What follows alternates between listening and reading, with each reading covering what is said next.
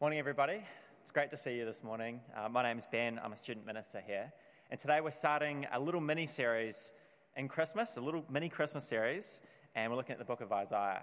And uh, we're going through three chapters. So uh, this morning we're looking at chapter 7, next week looking at chapter 8, and then on Boxing Day we're looking at chapter 11. And all of these passages, they contain prophecies that point towards uh, the birth of Jesus. So it's going to be a wonderful time looking at these Old Testament chapters as they speak of the hope that we have in Jesus. Now, this morning it's a bit of a tricky passage, so we're going to need some help. So, how about we pray and ask God to help us? Let's pray. Father, your word is true and everything we need to know you and serve you. Give us receptive hearts this morning and fill us with your spirit. We ask this in the name of Jesus. Amen. What do you fear? What are you afraid of? I'm not a big fan of heights. A week before Ash and I got married, we had a bucks party um, that my friends and my brothers organised. And for that bucks party, uh, there's a picture of it coming up now. I had to do a bungee jump off the Auckland Harbour Bridge. Now, I hate heights, it's a bad time, and they all knew that. And the thinking kind of behind it is that if you can get through this difficult challenge, uh, at, your, at your bucks party, then you can get through any marital difficulty. That's apparently what they, what, they, what they would say to me. And I did it. Somehow I managed to go. It, was helpful actually going backwards because it meant that I didn't have to throw myself, that they actually let me uh, go. So, um, but in the 30 seconds before I, before I fell off, um, I couldn't think. I couldn't respond to what people were saying. I could barely speak. I was just, I was just paralyzed with fear, and I was literally petrified. The fear of heights, I feel, it, it's kind of understandable. It sort of stops us from going to risky places and, and doing silly things. But there are many other things that might not be quite as physically life threatening, but are nevertheless terrifying. What do you fear? Do you have a fear of missing out? New Year's Eve's coming up, and all these plans are maybe being made, and you might not be just yet keen to commit to one in case that you might miss out on some other option. Spoiler alert, New Year's Eve is usually always a disappointment, so um, just pick something and go with it. Do you fear illness? That one day you or maybe a loved one will uh, be diagnosed with a, with a terrible disease and make life that much harder? Do you fear ambiguity? You don't know uh, what's going to happen in the future. You have no idea how to plan or how to prepare for it. We all fear different things at different times. And it's understandable. Fear often can uh, keep us alive, keep us from doing silly things. Um, and I'm also not trying to downplay some of these things. Some of these things are definitely worth being concerned about. But the question is what do, what do we do with our fear? And how does God respond to our fear? That's our big question this morning. How does God respond to our fear? We're going to see three things, three things from Isaiah 7 that help us to see what God does in response to our fear. The first thing that God does in response to our fear is offer assurance. God offers assurance in our fear. So have a look with me, Isaiah chapter 7, verse 1. When Ahaz, son of Jotham, the son of Uzziah, was king of Judah, King Rezin, Rezin of Aram and Pekah, son of Remaliah, king of Israel, marched up to fight against Jerusalem, but they could not overpower it. Now, the house of David was told, Aram has allied itself with Ephraim. So the hearts of Ahaz and his people were shaken, as the trees of the forest are shaken by the wind. What we see here in this little passage is a picture of fear and we can uh, understand a little bit better with this picture that's coming up now. Here's the situation here. So, in the blue, you've got Assyria. It's 735 BC. Assyria are this country that are kind of moving towards becoming a superpower, very powerful. And the red country and the purple one, so the red one is Aram, and the purple one is Israel. And they've allied together to fight this growing threat of Assyria. Now, the country in the bottom, the little tiny green one, that's Judah. And its king is Ahaz. And he's trying to make the decision whether or not to ally with uh, the red country and the purple one, Israel and Aram, against Assyria, or whether to maybe go with Assyria or do something else entirely. But through it all, um, fear grips Ahaz, and Israel has fallen away. It's gone kind of to these other baddies, Aram, Assyria's baddies too, and he doesn't know who to trust in. And he feels like maybe he's a goner. Totally understandable. So, how does God respond? God offers assurance. So let's keep reading Isaiah chapter 7, verses 3 to 4. Then the Lord said to Isaiah, Go out, in verse, uh, verse 4, say to him, that's Ahaz, be careful, keep calm, and don't be afraid. Do not lose heart because of these two smouldering stubs of firewood, because of the fierce anger of Rezin and Aram, and of the son of Remaliah. And in verse 7, this is what the sovereign Lord says It will not, will not take place it will not happen. For the head of Aram is Damascus, and the head of Damascus is only Rezin.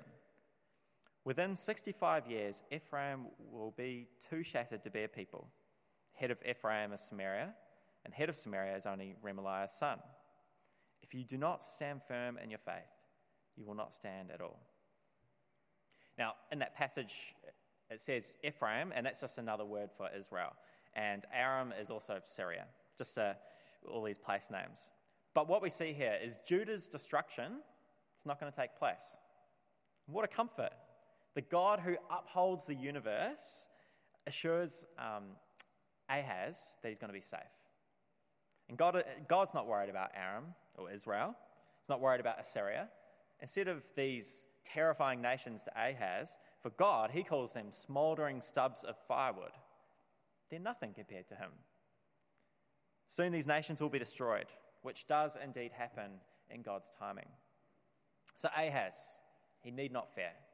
He should trust God.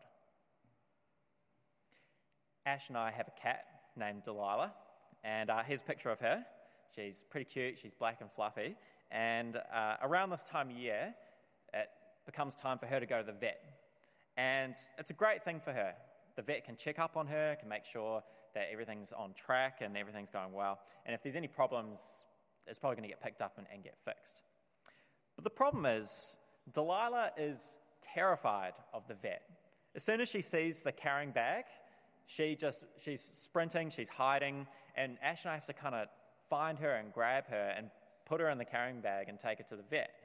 And she has uh, she has no idea what we're doing, and to her, uh, she shouldn't really trust us. It's a painful process. If only she knew that this was for her good. In the same way, it can be really hard to trust God. It can be really painful. But we can trust Him, even if we don't get the answers.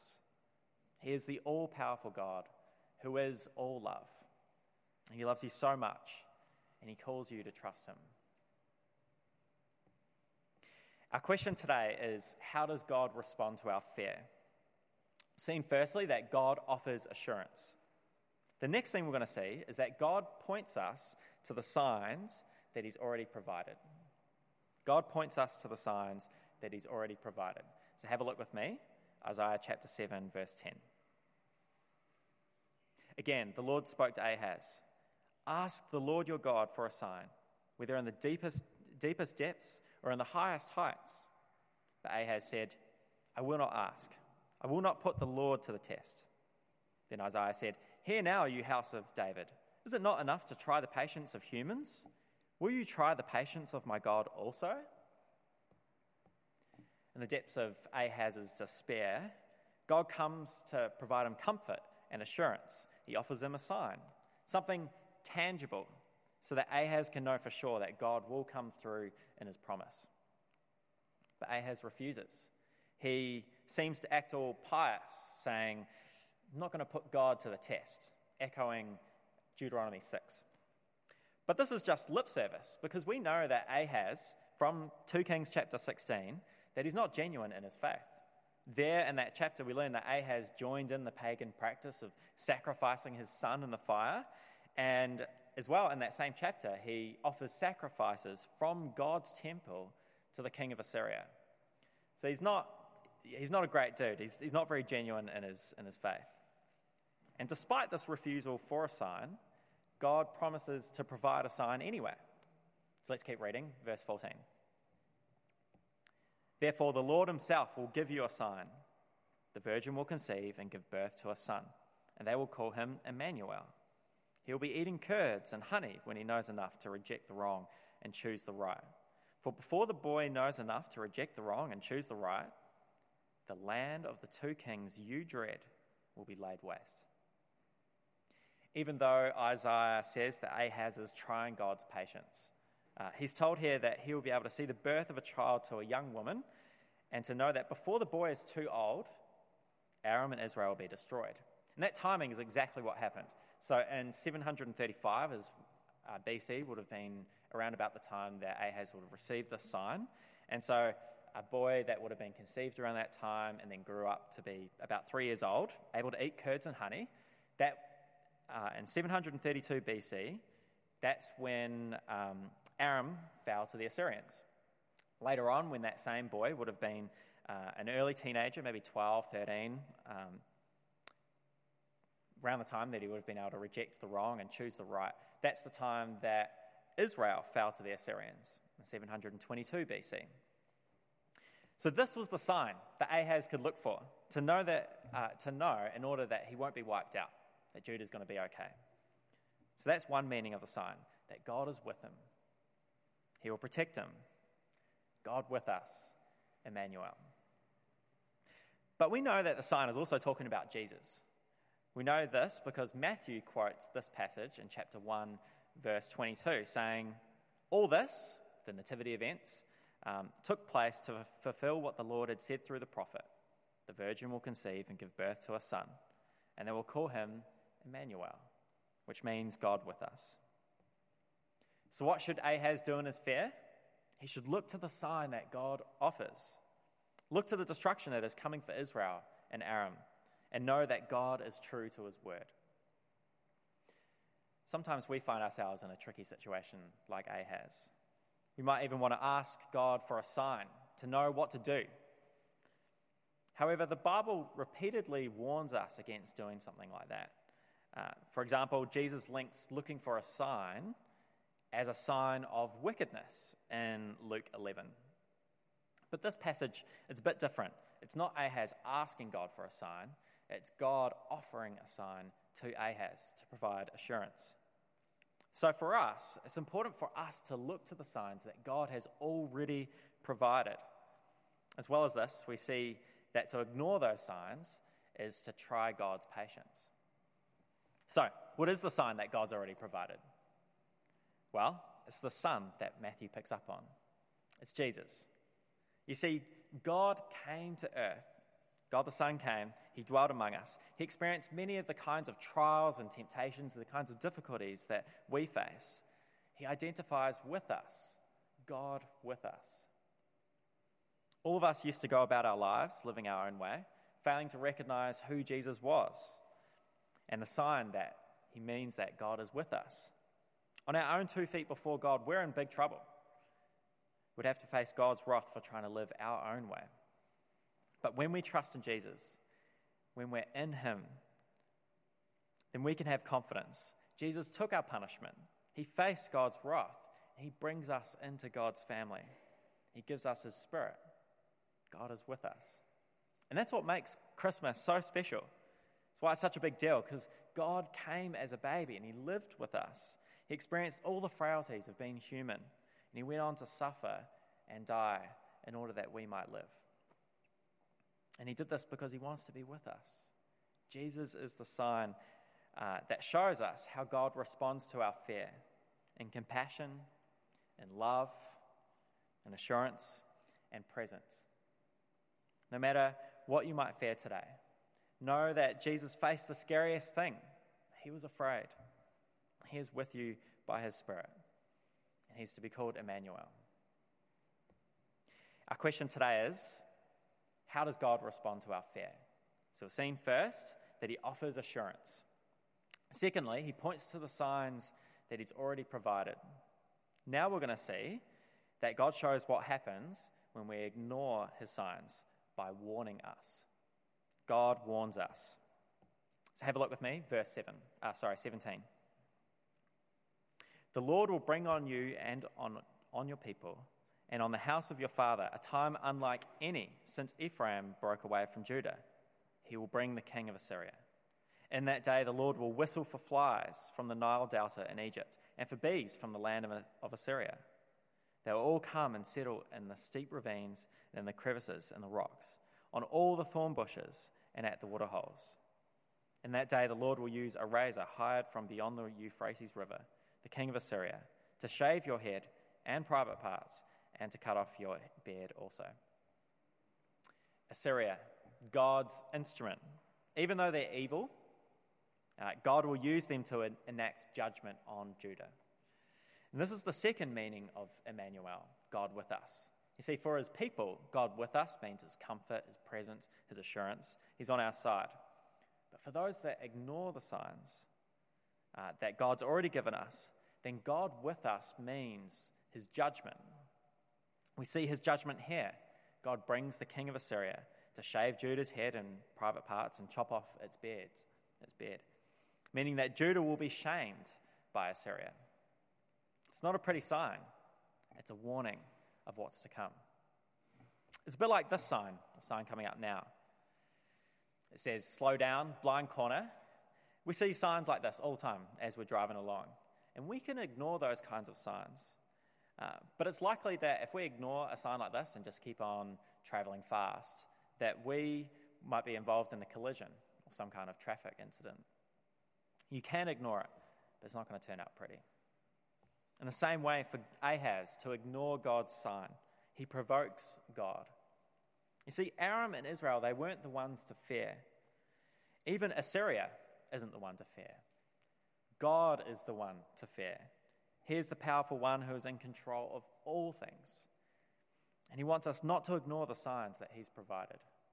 He warns us not to ignore Jesus, lest we face his judgment on our own two feet. So, to conclude, let's have a look at our question again.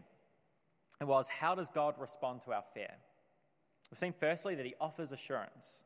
Secondly, he points us to the signs that he's already provided. And third, God warns us about what happens if we ignore his signs. Many of us will face really scary situations in life. We might have to endure some truly terrible things or make some really hard decisions. Fear is a powerful emotion. It's important to know that God cares, God acts.